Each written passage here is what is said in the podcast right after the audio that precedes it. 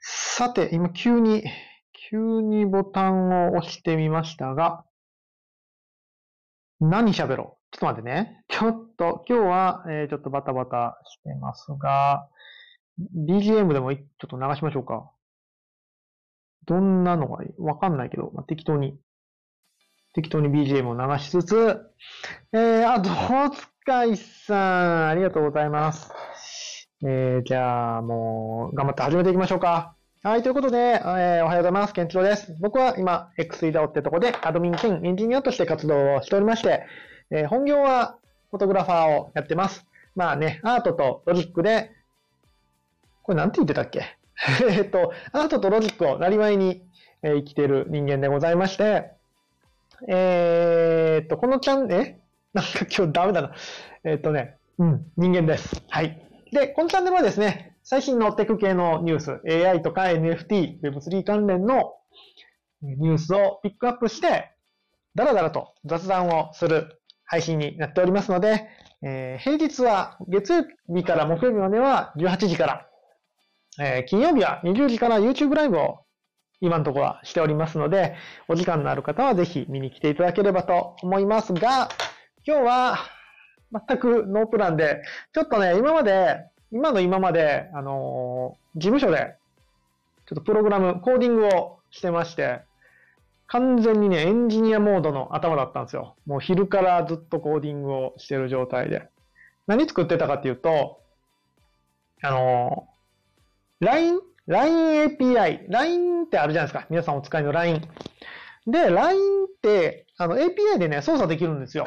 API って何かっていうと、アプリケーションプログラムインターフェースか。って言って、アプリケーションとプログラムを、つなぐものなんですけども、コードからね、プログラムからアプリケーションを操作できる。ですね。API 提供されてたら。で、LINE も API 提供されてて、LINE のメッセージを送ったり、また、ボットみたいな感じですね。何かメッセージに反応してテキストを返したりっていうことが、実は LINE もできるんですね。で、それをちょっとお試しでいろいろ作ってたんですが、結構ね、簡単にできますね。LINE ボットとかは。なんかそう思ってるよりも簡単にできて、面白くて、昼間からいろいろ作ってたんですけども、さっき作ってたのは、ノーション、僕のトゥードゥ管理をね、ノーションでトゥードゥ管理してるんですよね。今日やることとか、なんか細かいことからも全部、とりあえずメモ書きみたいにノーションに、やってるんですけども、結構ね、このトゥードゥ入力するのはいいんだけど、見るのがね、どこまで、生獣人間やねんって感じなんですけども、トゥードゥ入れたはいるけど、毎日しないで見るのがめんどいから、入れたトゥードゥの内容を、朝一にね、こう LINE で送ってくれるみたいなのを、ちょっと作ってました。LINE だったらさ、なんか通知が来てたら見るじゃないですか、パッと開いて。でもなんかノーションってね、結構重いんですよね。そこがちょっとネックで、めちゃくちゃ優秀なんですよ。LINE って。データベースとしても、仕事をやる上では、いろんなことに使えるので、めちゃくちゃ優秀なんだけど、ちょっとね、立ち上げるのが重いんですよ。特にモバイルデバイスで使おうと思うと、立ち上げるのに5秒ぐらいかかるんですよね。5秒かいって感じですけど、5秒で立ち上がるのかよっていう。ただやっぱ毎日のことってさ、そういう5秒とかもちょっと億劫になってくるんで、なんかね、立ち上げなかったりして、後で、しまった、みたいなことが、ここ何回かあったので、もう、LINE で教えてくれるようなのをさっき作ってました。なんとか、今さっき実行ってしたら、動いて、Notion から API で ToDo データを取ってきて、それを LINE 用に文字列を成形させて、LINE に流すってことができたので、これで、ToDo も忘れずに、毎朝、勝手に通知してくれるようになるはずです。あとはこれを毎朝、どうやって自動で動かすかをちょっと考えないといけないですけどね。あと、もう一個作ってたのが、これは LINE じゃないんですけど、Twitter Twitter、昨今話題の Twitter API ですね。結構仕様が変わって、あと料金体系がかなり変わってしまったっていう Twitter API なんですけども、料金体系が変わったことによって、Twitter の API を使ったサービスっていうのが軒並みフリープランが終わりましたね。全部タダで使えるものがなくなってしまいました。ほぼほぼ。で、かなり痛いのが、これ皆さん使ってる人も多いんじゃないかな。ソーシャルドックでしたっけ？ソーシャルドックっていうサービスがあったんですよ。で、結構無料でできる範囲が多くて、いろいろできたんですね。もちろんフォロワー数の管理、推移とか、グラフに表示してくれたりして、昨日から何人増えました、何人減りました。また1ヶ月で何人増えました、何人減りました。っていうのとか、フォローをしてるけどフォローされてない人の一覧とか、逆にフォローしてるけどフォローされてない人の一覧とか、あとは、なんだっけ、なんか時間指定でツイートできるみたいな機能とかもあって、結構ね、それが無料で使えたんですよ。なんか、もっと分析しようと思うと、有料でお金払ってくださいっていうやつだったんですけど、結構無料でできる範囲が多くて、使わせてもらってたんですね。ただまあ、Twitter API が有料化になったので、もう、ほぼほぼ無料でできることはなくなっちゃいましたね。フォロワー数を表示させるっていうグラフですらなくなってしまったので、ちょっとやっぱり、ね、プロゲーマーを目指す検知度としては、Twitter フォロワー数の推移っていうのは、死活問題、データを取っていかないといけないところなので、そのデータ取りを、ちょっと自分で API でやろうかなと思って、ごにょごにょしてました。まあ、そのフォロワー数を取るっていうのは、まあ、サクッとできるんですけど、いわゆる片思いっていうんですか。フォローをしてるけど、フォローされてない人。また逆に、フォローされてるけど、フォローしてない人の一覧がね、ちょっと欲しいんですよ。それがね、ちょっとめんどくさくて、ありがたいことに、NFT のフリーミントをね、比較したときに、フォロワーが爆増いたしまして、Twitter のフォロワーが現在7万人強いるんですけども、その7万人いると、ちょっとめんどくさいですよね、これ。もう、嬉しい悲鳴ですよ。完全に嬉しい悲鳴なんですけども、1000人、2000人ならサクッと取ってこれるんですけど、7万人いるとですね、7万人を取得するだけで結構大変なんですよね。すごく、なんですか、API の負荷がかかってしまうので、その負荷を考えた取得の仕方をしないといけない状態になってしまいます。で、かつ、フォロワーとフォローのリストを両方作って、差分をね、取らないといけないという、ちょっとめんどくさい作業がね、必要になってくるので、それをごにょごにょ作ってたら、さっき、パッと時計見たら、17時59分って書いてあって、わー、今日やめようかなーって一瞬思ったんですよね。今日はちょっともう、いや、これね、僕毎回言うんですけど、僕マルチタスクが非常に苦手で、もっと言うと、タスクの切り替えっていうのがね、人一倍多分苦手だと思うんですね。A の作業をやってて、すぐ B、次の B の作業っていうのに、なんかね、いけないんですよ。皆さん得意ですか？このタスク切り替え。なんか切り替え得意な人めっちゃいますよね。僕の知り合いとかでも、テケテケテケってこう、仕事してて。で、終わったと思ったら次もうサクッとこう、次の仕事行くみたいな。すごいなって思うんですけど、僕、その切り替えがね、ちょっと5分10分瞑想しないとちょっとね、切り替えがうまくいかない。なんか、前のことばっかりずっと考えてて、次の仕事のことを考えれないんですよ。難しい。なのでね、さっきまでプログラマー脳だったので、ちょっとエンジニア脳だったので、こう、喋る脳になってないんですよ。だからこう、最初、ボロボロだったでしょ。最初めちゃめちゃボロボロだったでしょ。あ、駄菓子さん、ありがとうございます。集中モードのみ、タスクの高速切り替えは、間違えた。どういうこと？こんばんは。こんばんは。いつもありがとうございます。タスク高速切り替えは集中してたらできるってことですか？すごいなぁ。僕ね、できないんですよ。集中してれば、してるほどできないですね。A のことに集中して、そこから集中を解除して次の B のことに行くっていうのがね、できないので、最初、もう喋る脳じゃなかったので、もうボロボロでしたね。喋る脳になろうと思ったら5分ぐらいね、ちょっと、よし喋るぞってこうね、スイッチオンファイルダウンってしてからじゃないと、喋れないので、ちょっとやめよっかなどうしよっかなと思ってたんですけど、最近頑張って毎日やってるんで、ちょっとグダグダでも、まあこういう時もね、グダグダ配信も聞いてもらおうかなと思って、もう、とりあえず何も考えずにスタンド FM 立ち上げて、配信ってやりました。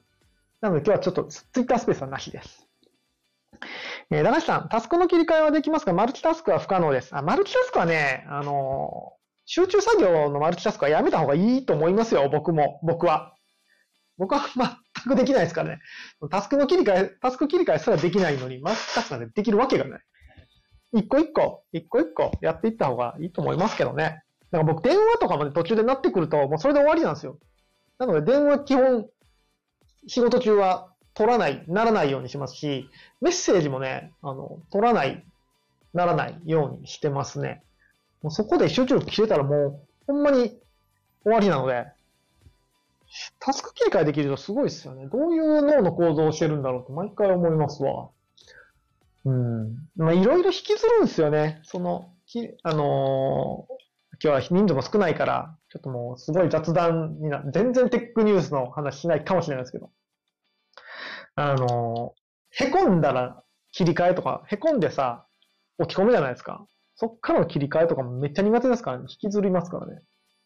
なんならもう10年ぐらい引きずりますからね。でかい案件だと。でかい凹みだと。だからうつ病とかになるんですよ。多分。うつ病持ってる人とか多分そうだと思いますよ。切り替えが苦手。なので、切り替え苦手だと、仕事の切り替えも苦手っていう、ね、サラリーマンでは絶対やっていけない感じの人間ですね。何の話しましょう、今日。何にもマジでノープラン。ちょっとツイッターのなんかを見ようかな。ツイッターでなんかネタ落ちてないかな。ネタは落ちてないかな。なんかないっすか話題。なんかないっすかってすごいっすよね。さあ、何を話そうかな。バイナンスが訴えられてるらしいですね。この一社が訴えられただけで、この暗号資産関係の価格が、すげえ乱高下しますよね。まあ、しゃあないんでしょうけど、ちょっとそれはもう、ね、いろいろ無理っすよね。こんなになると。さて、何の話をしようかな。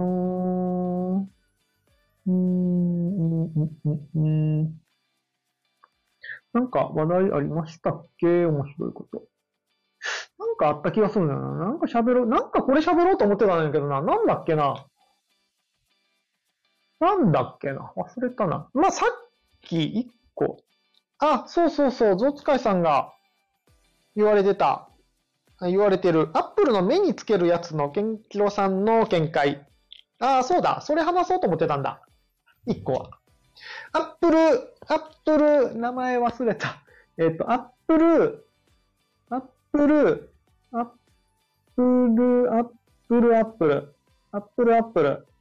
です。非常にアップです、今日は。アップル、ビジョンプロ、アップル、ビジョンプロ。アップルはいらんのかなで、合ってるかなっていう、まあ、これアップルは言ってないんですけど、そうは言ってないですけど、VR ゴーグル、AR ゴーグルって言われるやつですね。頭につけるヘッドセットです。アップル的にはディスプレイっていう風に表現してますね。なので VR とか AR とかじゃなくて、新たなコンピューターデバイスのディスプレイですよっていう立ち位置だと思います。アップル的には。VR って言葉は書いてたかな？わかんない。AR とか使ってたかな？まあでも、いわゆる VR ゴーグルですね。頭にペッとつけて、目の前に映像が流れる。または AR、仮想、ミックスのリアリティ、AR はなんだっけ ?VR はバーチャルで、AR は、忘れた。うん。現実の世界とミックスさせてディスプレイを表示させるっていう機能ですね。あたかも目の前にでっかいディスプレイが浮いてるかのような表示ができるっていうような、まあ、いわゆるメタ社が作ってるオキュラスクエスト、オキュラス GO とか、オキュラスとかと、まあ、カテゴリー的には一緒なんだと思います。っていうのが先日、WWDC で、発表されたようですね。で、アップルが、なんか、もともとね、VR ゴーグルも出すだろうみたいな噂は、なんかちょこちょこ、まあ完全に噂レベルではあったみたいですけど、まあ、アップルが作るんだから、なんかね、ものすごいものを作るんだろうなと思ってたら、僕的には正直ちょっとまあ、がっかりというか、ああ、そうなんだという感じでしたね。まあ、ジョブズなき今、まあ、アップルは結構もうガチガチの硬い路線を行くようになりましたね。うん。まあ、それが悪いことだとは思わないですけどね。まあ、無理してね、会社を潰すようなことをしてはダメなので、まあ、堅実な、硬い感じで言ってたんですけど、まあ、iPhone が出た時のような、イノベーションというか、世界を変えるような、もう衝撃っていうのは、もう今のアップルには出せないのかなと、ちょっとがっかりを正直しましたね。で、まあ、前段というか、iPhone がやっぱりすごかったじゃないですか。ガラケーからの置き換え。最初、iPhone 出た時、絶対使いにくいって思いましたよね。キーボードないし、あの頃はマルチタスクじゃなかったんですよね。シングルタスク。ウィンドウ1個しか出ない。コンピューターだ、みたいなことを言われても、絶対使いにくいわ、と思ってたのが、使ったらみんな超便利。っていう、衝撃はすごかったんですけども。そういう感じではないですね。iPhone のね、ちょっと余談ですけど、iPhone の、一番の成功した秘訣というか、成功ポイントは、名前っすよ。名前。あれ、僕は名前だと思うんですよね。iPhone。これは、電話ですって言い切ったとこ。どう考えても電話じゃないっしょ、あれ。コンピューターでしょ。だから、名前が、そうだな、Mac ハンドみたいな。手に持てる Mac だよ。Mac ハンドとか言うとなんか、マクドナルドみたいですね。マクドナルドみたい。Mac とマクドでややこしくなりますけど。なんかそんな、ちょっと PC を連想させるような名前だったら、多分ヒットしてないんですよね。ただ、あれは電話ですって言い切ったのが、多分成功の秘訣、マーケティングのうまさだと僕思ってて、電話って言われたら、今携帯電話を持ってる時代でしたよね。まあガラケーですけども。ガラケーを持ってる時代なので、このガラケーを iPhone に置き換える。置き換える。ここポイントです。置き換える。っていうイメージになるんですよね、ユーザーの人は。で、僕、iPhone が出る前から、いわゆる PDA でよかったでしたっけ？ラップトップじゃなくて、ハンドヘルド PC みたいな、ちっちゃい PC、結構好きだったんですよ。ザウルスとかね、僕何台も持ってましたよ。ザウルスとかは、PC なんですよ。小型化した PC なんですよ。で、こうなると、一般ユーザーはいらないってなるんですよ。別にそこで PC 使わんし、いらないってなるんですよね。まあ実際ザウルスなんかも、まあ一部のギークの人しか持ってなくて、なんだろうね、オタク層しか持ってなかったですよ。まあ、便利かって言われれば、まあ外でメール打てるとか、ヒグマリオンとかも使ってましたね。外でブログ記事が書ける。書いたことは一回もないですけど。メールはたまにね、頑張って書きましたよ。あれね。まあ、どう考えても不便でしたけどね。あの頃の。うん、わざわざ、何ですか、CF カードの通信カード買って、通信してってやってましたね。うん。なので、そう、ちっちゃい PC って言われる、手に持てる PC って言われると、多分一般層は誰も買わなかったんですよ。まあ、でも、手に持てる PC ですよね。でも、アップルはあれを電話ですって言って売り出したから、電話ならちょっとおしゃれだし、今のこのガラケーを変えようかみたいな。なんかみんな持ってるし、次じゃあガラケー更新するときは iPhone にしてみようかみたいな感じで、iPhone はね、広まっていたそうです。でその置き換えっていうのがやっぱ重要なんですよね。人間やっぱ新しいものって買わないんですよ。いらんってなるんですよね。今持ってない、今使ってないのに、新しいもの。ってなんか買わないじゃないですか。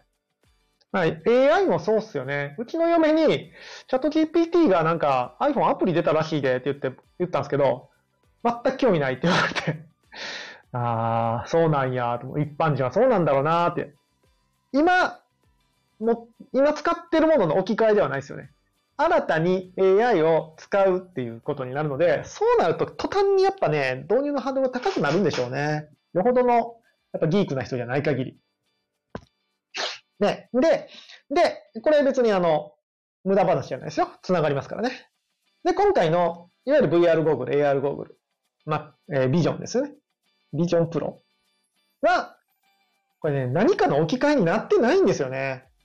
あ、でも、アップル的には多分ディスプレイの置き換えっていう風に持っていきたいと思うんですよ。持っていきたいそうにしてます。名前の付け方から言って。今 PC の前にディスプレイありますよね。これをこの Vision Pro に置き換えましょうっていう風に持ってってるんだと思います。今回の戦略的に。iPhone の置き換えと同様の感じでね。高橋さん。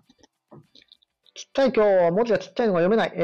その当時、DS のようなタッチパネルのゲームが登場したので、携帯でも出ないかなとワクワクしてた小学生。小学生だったの？若っ！駄菓子さん、小学生か DKD。でも高くて買えないのが現実でしたな。高かったっすね。確かに。まあ高いってこともあって一部のね、ギークが買ってた感じですけどね。そうそう、ゲームとか。ゲームね、ゲーム、あの頃はまだブラウザゲームでしたよね。僕らがやってたのは、アイドルマスターとかやってましたけどね。アイドルマスターってもっと後か。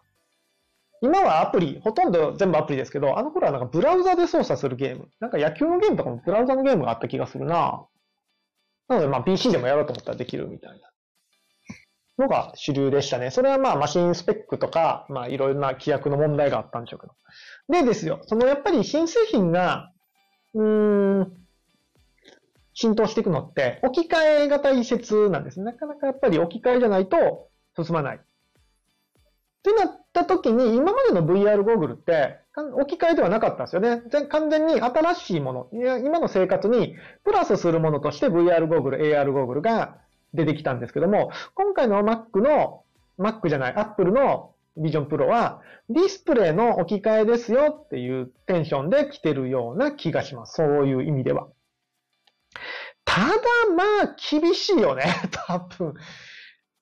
じゃあディスプレイ次はこっち買おうとはならんよね。まあもちろんディスプレイじゃなくて、パソコンも入ってるし、スマホと PC の間みたいなところなので、名前的にはそのディスプレイの置き換えを狙ってるイメージですけども、置き換えというよりはやっぱり世間の捉え方も、Apple の VR ゴーグルみたいな感じでリリースされてるので、まだ一般層、まあ価格的な問題もありますけども、一般層にはリーチしないだろうなというふうには思います。まあ VR ゴーグルのネックはそこですよね。最大のネックだと思います。今の生活にからの置き換えではなくて、今の生活にプラスアルファするものなので、現代人忙しいですからね。もう今24時間パンパンじゃないですか。24時間パンパンなのに、これ以上新しいものを買って、それ用に時間を取らないといけない。っていうのは無理なので、基本的にはまあ何かの置き換えにならないと、浸透はしないですよね。まあ映画見人とかゲームする人はそのゲームの時間を、こっちの VR ゴーグルでゲームするとかになるんかもしれないですけど、まあ映画見るのとゲームするので40万はちょっと高いですね。よほどのあれがない限り。で、まあツイッターにも書いたんですけども、多分ね、今回はね、あんま動きないと思いますよ。プロっていう名前がついてるので、まあ一部専門職とか、それこそギークの人が珍しがって買うものになるんでしょうね。そんなにあんま売る気はないのかな。で、ギークの人が買い出して、少し話題になったら、まあ、アーリーアダプターの層がね、動き出して、いつかはキャズムを超えるかな、みたいなところを狙ってるのかもしれないですね。ただまあ、これ僕まあ、ずっと言ってますけど、僕は VR ゴーグルが今の形のままだったら流行らないと思ってる派なので、うん。めんどくさいじゃないですか。だって僕はノーションのアプリ立ち上げるの5秒でめんどくさいって言ってるんですよ。5秒かかるのがめんどくさいって言ってる人間が、わざわざ、デバイスを取ってきて、頭に挿して、頭にかぶって、電源オンして、何かをするかって言ったら、僕はしないよなぁ。まあ、ゲームとかでよほど面白いのが出たらって感じかなぁ。って感じです。なので、ね、僕の期待はやっぱり Apple だったら、なんかもっと日常にスルッと入り込めるようなデバイスになってたら、面白かったなっていう気はしますね。だから、今のスマホの置き換えになったら多分ね、一気に進むと思います。まあ完全にこれ未来的な話ですけども、例えば今スマホ持ってるじゃないですか。で、スマホ持ってるだけで、なんか空間にディスプレイが浮いて、あんにゃこんにゃできるってなったら、それは多分まあ置き換わりますよ。きっと。うん。だってそれは今のスマホに変わるものになるので。だからね、そうやって新しい文化を、もう文化ですからね、そういうゴーグルとかになると。文化を広めようってすると、ちょっと厳しいなというイメージですね。または、そうだな、広がるとすれば、いわゆるなんか、それでしかできない何か、みたいなね。一時期、こういうのが広がるのって結構エロの力が強かったりするんですけど、エロだけではちょっと訴求力弱かったみたいですね。オキュラス号が出た時にちょっと話題になりましたね。エロが。VR エロが話題になりましたけども。ものすごいらしいですね。僕 VR ヘッドセット使ったことないからわかんないですけど、ものすごいらしいですよ。もうなんちゅうの。それは人類を破壊するレベルですごいらしいですよ。もうリアルの女の子いらないってなるぐらいすごいらしいですけど、どんなもんなんでしょうね。僕はちょっと、体験したことないんでわかんないですけど。そのくらいすごいらしいけど、まあ、ほとんどの人はね、スマホで全然余裕なんでしょう、その辺も。ってな感じですね。僕のイメージとしては。ただまあ、間違いなく進歩してるのは間違いないので、まあ、もうちょっと、まあ、だいぶ小型化、だいぶちっちゃくなったとはいえ、もっとやっぱり手間を省く方向に行かないと、時々ね、さっきも言ったけど、特に忙しいのとめんどくさがりなので、何か新しい文化を広げるのは難しそうだなというイメージでした。あと何かあったかな。まあ、価格が高い。価格が高い。日本人にとってはね、海外の人にとってはそうでもないかもしれないけど、もう日本人はお金がないのでね。ぐらいかなぁ。どうなるでしょうね。VR。まあ、メタバースが、もっと普及してくればワンチャンあるかもしれないと思うんですけど、これは僕も、前から言ってるんですけど、メタバースも、なんか、別に VR じゃなくていいじゃんって思ってる派なので、いらないと思ってますよ、VR。メタバースね。メタバースと VR で別にね、直結するものではないので、そう考えると、どうかな。あんまり広がる未来をイメージできないなという感じです。はい。まあでもね、面白いデバイス、ワクワクするデバイスがね、次から次に出てくると、僕ら、テック系の新しいもの好きとしては楽しいな。なんかね、どっかで体験できるなら、やってみたいですけど、なかなか、買うのは難しいですね。こんな感じかな。今日はちょっとグダグダ回になりましたけども、こんな感じにしたいと思います。あとなんか喋ろうと思ってたけどもね、ちょっとね、全然思い出せないので、明日、また喋りますわ。よいしょ。じゃあ今日はこんくらいにしようかな。頑張った。30分。どうつかいさん、話題の提供ありがとうございます。なんとか形になりました。知らんけど。なったかな？なったかな？よいしょ。ちょっと待ってね。ああ、間違えた。よし。じゃあ最後、ほんの遊びながら、やりましょうか。よし。じゃあ今日はこんぐらいにしたいと思います。このチャンネルはですね、AI や Web3 など、テック系の最新ニュースを中心にピックアップして、雑談をするチャンネルになってます。月曜日から木曜日までは、スタンドFMと、気が向いたら Twitter スペースも、音声配信でライブ配信をしてますので、チャンネルをね、登録していていただくと、フォローしておいていただくと、何かしら通知がいくらしいので、ぜひ。フォローのほどよろしくお願いします。今日はほんま、申し訳ない。ちょっと、まだ脳が回ってない。喋り脳になってないので、ぐだぐだ回でしたが、たまにはこんなこともね、あります。基本的にはぐだぐだ回です。では、皆さん明日は週の中日、水曜日ですね。水曜日、天気どうなんだろうな。雨降ってきましたね。関西は雨降ってきましたよ。明日も皆さん頑張りましょう。では明日も皆さんヒーローの心でありがとうございました。